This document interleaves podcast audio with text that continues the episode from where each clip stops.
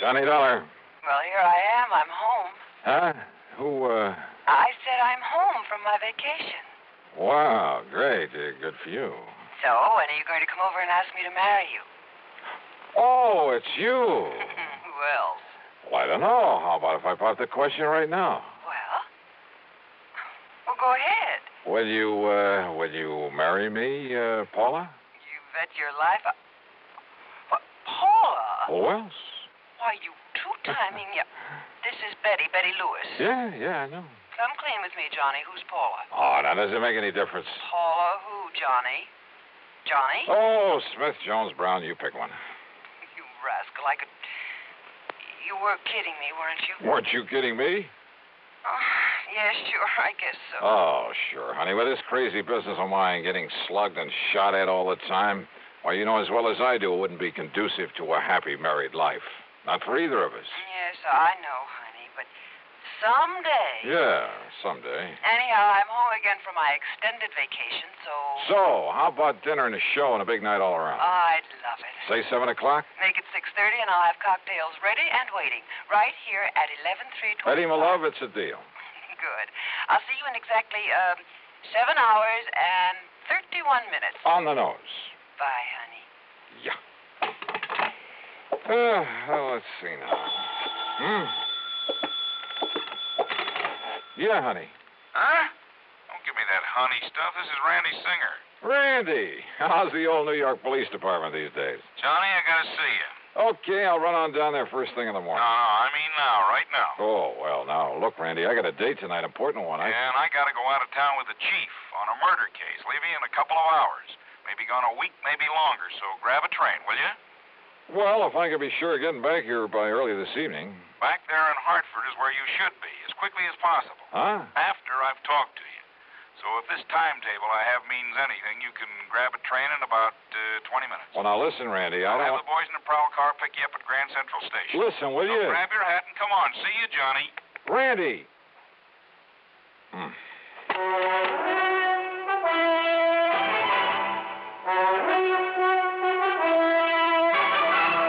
CBS Radio brings you Bob Bailey in the exciting adventures of the man with the action packed expense account, America's fabulous freelance insurance investigator. Yours truly, Johnny Dollar.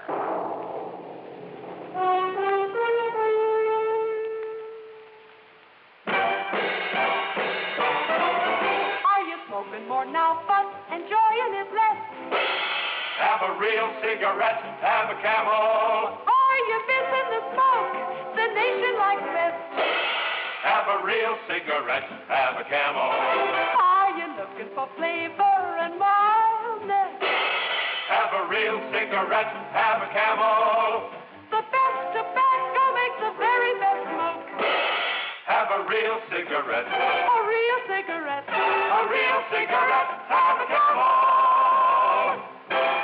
If you're smoking more today, but enjoying it less, try Camels. More people smoke Camels than any other cigarette. Any filter, any king, any regular. The Camel blend of costly tobaccos has never been equal for rich flavor and easygoing mildness. The best tobacco makes the best smoke. Have a real cigarette, A real cigarette. a real cigarette, have a camel. And now, Act One of yours truly, Johnny Dollar.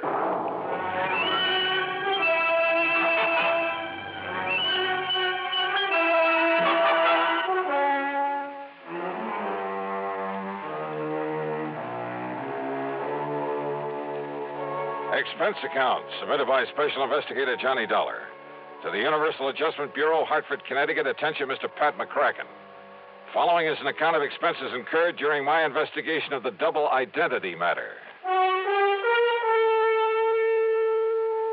Pat, you haven't assigned me to this case, but it does concern some of the insurance companies that Universal Adjustment Bureau services.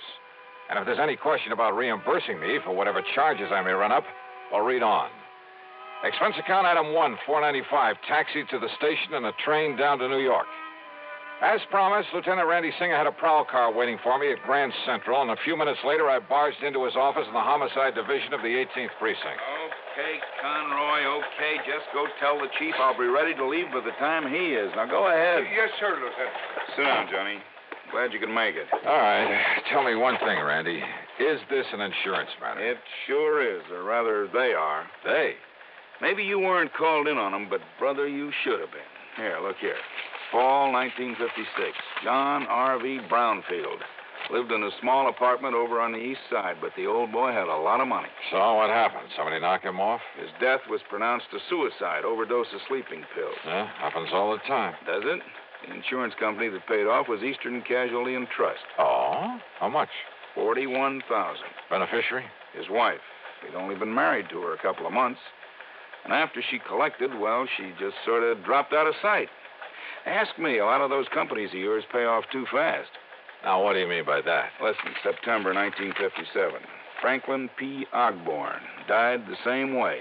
Insurance paid to his widow was 30000 Tri-Mutual Insurance Company. Well, now, Randy, the mere fact that he also died from an overdose. Listen, will you? August 1958. Peter William Gerhardt, same thing. His widow collected 50 grand. Are you trying to say you don't think they were suicides, Randy? I'd bet my bottom dollar on it. Why? Now, here's the last one, middle of last month. William Earl Chadwick. 25000 to the widow. I said, why? Johnny, in every case, the marriage was only a few weeks old. A good looking young girl and a wealthy old man. Also, circumstances of death were exactly the same. Exactly. Ah, you investigate them all yourself? No, they all occurred in different precincts. So until I started digging through these files, until I realized that all these men had been married, and for only a short time, mind you, had all been married to the same girl. What? Yes, sir. You're sure of that? She used a different name every time, and we have no pictures of her, but Johnny, according to the description by all the people who'd seen her. Oh, Johnny, it's one and the same gal. Okay, Randy, as long as there was insurance paid by some of the companies I work for. Right. Now, so far, I've been running this down alone, on my own hook, until I could really spot her. So, what happens when I finally do locate this dame? I'll bite. What happened? She turns up outside my bailiwick. Also, I suddenly got to go out of town for a week, maybe longer. But you, being right there, Yeah, right where? Hartford, that's where I've traced her to. Oh? You know her name? Sure do. So, I'm handing it over to you, Johnny. You've done me a lot of favors over the years, so, well, maybe you can collect yourself a nice commission. Oh, what is her name, Randy? She lives at 11325 East Maple Drive. 11325. That's right, and she goes by the name of Lewis. What? Yep, Betty Lewis. Wha- What's the matter, Johnny?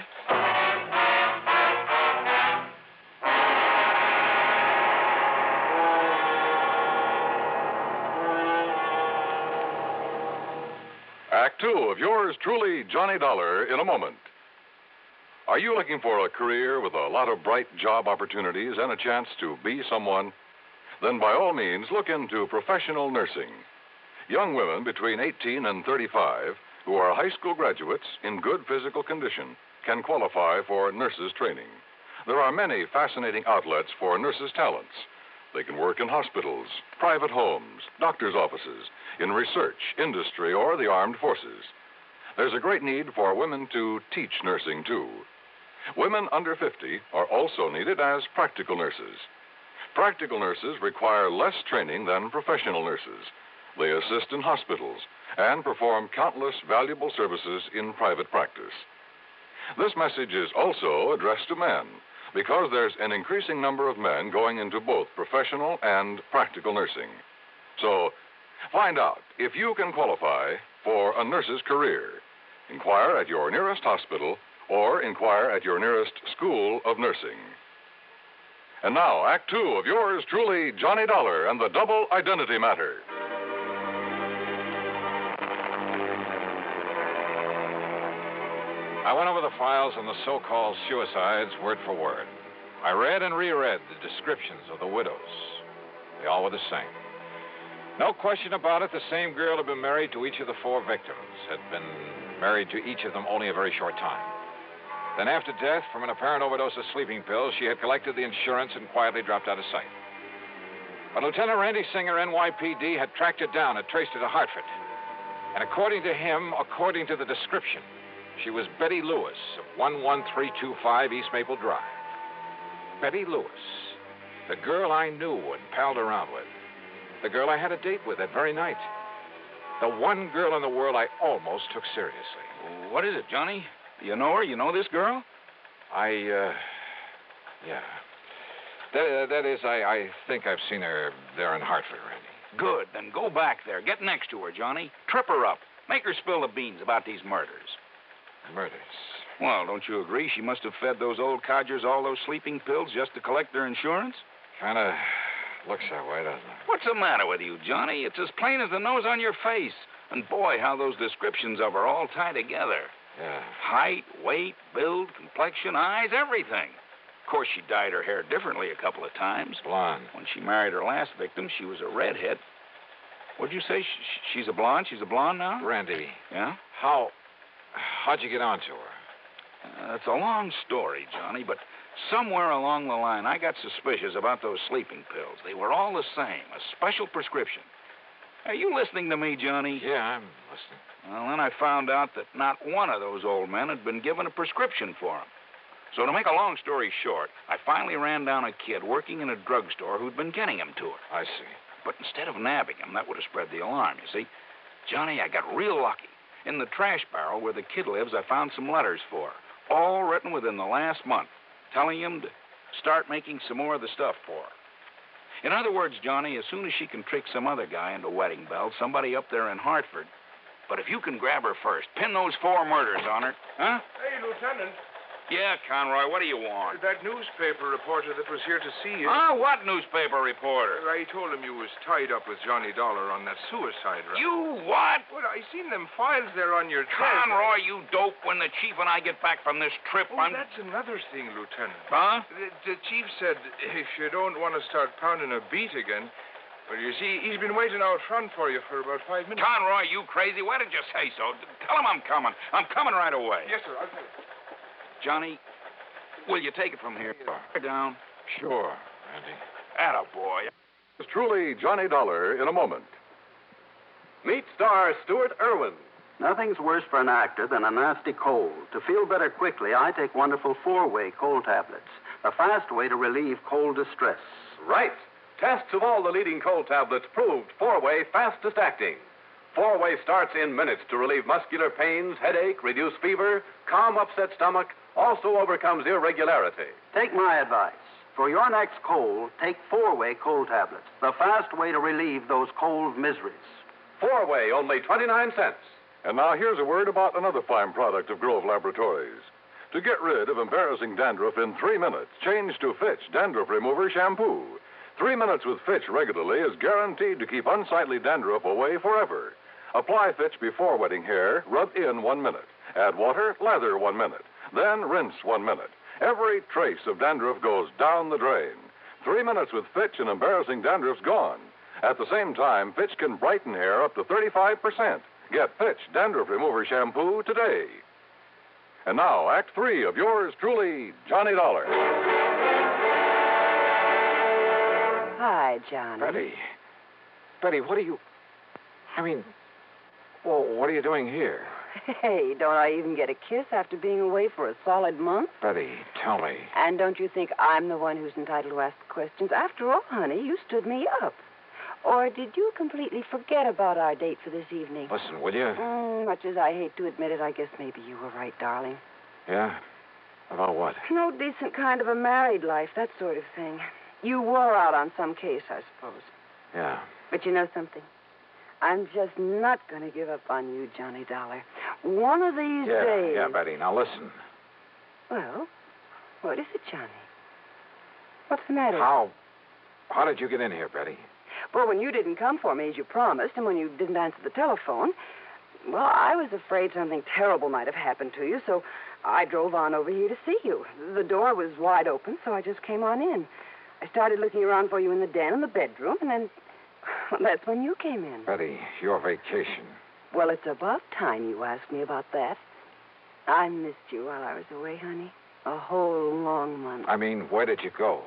You didn't get all those pretty postcards I sent you from the Poconos and Atlantic City and New York? New York. How long in New York? Oh, a couple of days going and a couple of days coming back. That's all. Of course it is. Johnny, whatever's the matter with you? Your hair, Betty. What? What? What color was it before? Well, I like that. What color? Tell me. You mean to say you think I, I, I dye or bleach it or something? You know very well that I.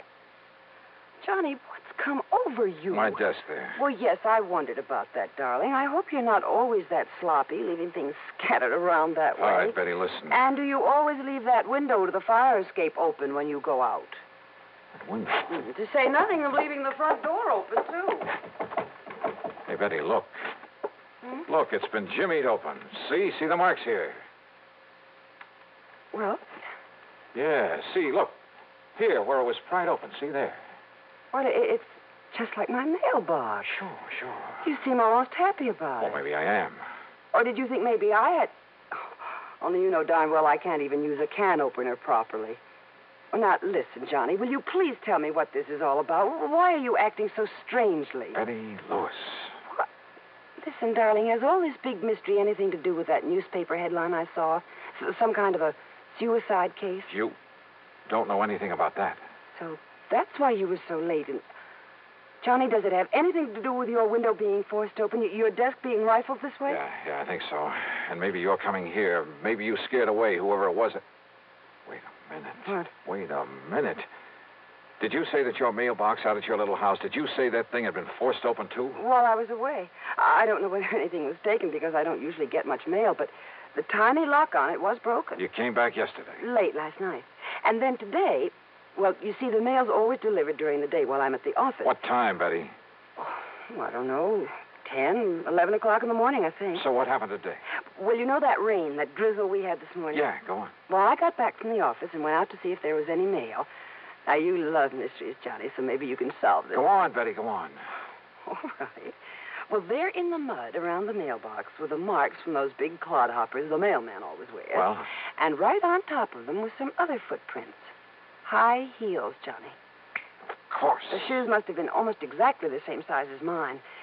So, do you suppose maybe somebody else, some woman, has been using my mailbox and my address while I was away? You bet I do. Betty Lewis. What? 10 or 11 o'clock, you said. Oh, you mean the mailman? That's exactly what I mean. Now, listen, I want a key to your house. Oh. Will you marry me? I'm serious, Betty, and tomorrow morning you go to the office as usual. Don't you mean if I feel up to it after we finish celebrating my homecoming tonight? That party's going to be tomorrow night. Tomorrow? Because I have a sneaking suspicion that by then we're going to have something to really celebrate. Oh, like what, dear? The solution of four murders. Oh, Johnny. Shortly after Betty left for the office the next morning, I established myself in a little house on East Maple Drive. I parked myself behind the filmy curtains at one of the front windows. Then I waited. At 10:31, the mailman walked up. In addition to a couple of letters, he left a small package in the mailbox. It didn't take much to guess what was in it. I waited some more. An hour. An hour and a half. Did whoever that package was intended for, and I was sure it wasn't Betty, did they know the mailbox was being watched? After all, they knew from the newspapers that I was on the case. But unless they appeared to collect this package, I had no case. Then it suddenly occurred to me the important thing was to be sure of having that package myself as evidence.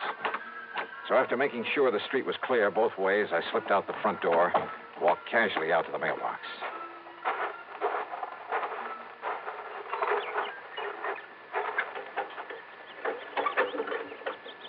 Uh huh. Miss Betty Lewis, 11320. Just a minute there, you. Ah, yes? Just what do you think you're doing poking around my mailbox that way? By golly, you do look like her. What are you talking about? The real Betty Lewis. Well, I'm Betty Lewis. Now, if you don't mind, that package you just took out of the mailbox. Sorry, miss, whatever your name is, but I need it as part of the evidence. Evidence. Yeah, that'll pin the murders of four husbands on you. Johnny Doc. That's right. All right. Give me that package. Oh, put that thing down, I'll lady. pull the trigger, Johnny, if you don't give me that package. Give it to me. Okay. Whatever you say. You dirty. Baby, you're a lousy shot. No, no, you're hurting me. Oh. Okay, now back in your car. Now listen, Johnny, listen. Get in.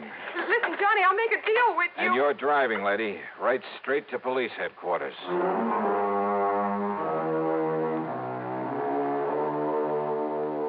sure, there's a lot more to be done, only by the police, both in Hartford and down in New York. But there's not much doubt about the outcome, especially since the kid who supplied the drugs broke down and said plenty. The insurance companies, well, the money she had left can be prorated among them, and that'll be that. My problem, of course, will be explaining things to Betty. But you know something? That may have its pleasant aspects, too. So, expense account total, well, call it 20 bucks. Provided there's also a fee on this one. Yours truly, Johnny Dollar.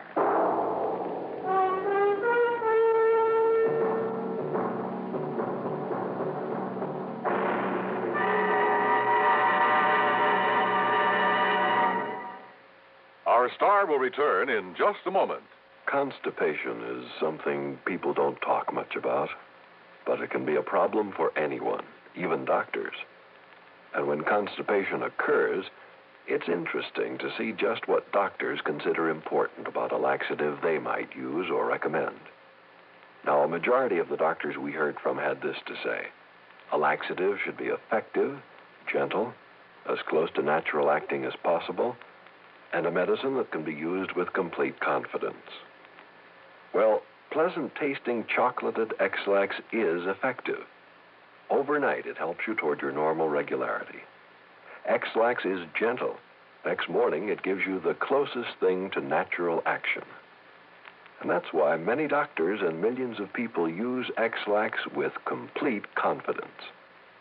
X-Lax, the laxative that helps you toward your normal regularity gently, overnight. Is X-Lax in your medicine cabinet? Now, here is our star to tell you about next week's story. Next week, the wildest bunch of crooks I ever tangled with. Join us, won't you? Yours truly, Johnny Dollar.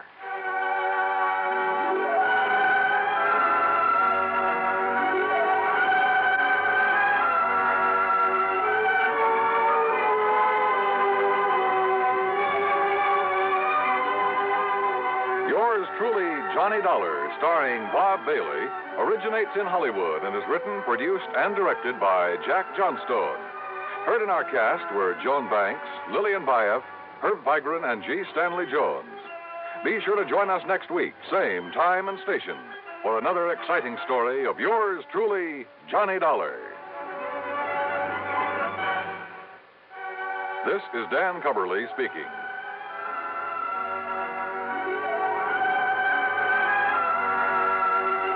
Fate stacks the cards against a jittery gamble in suspense. Next from the CBS Radio Network.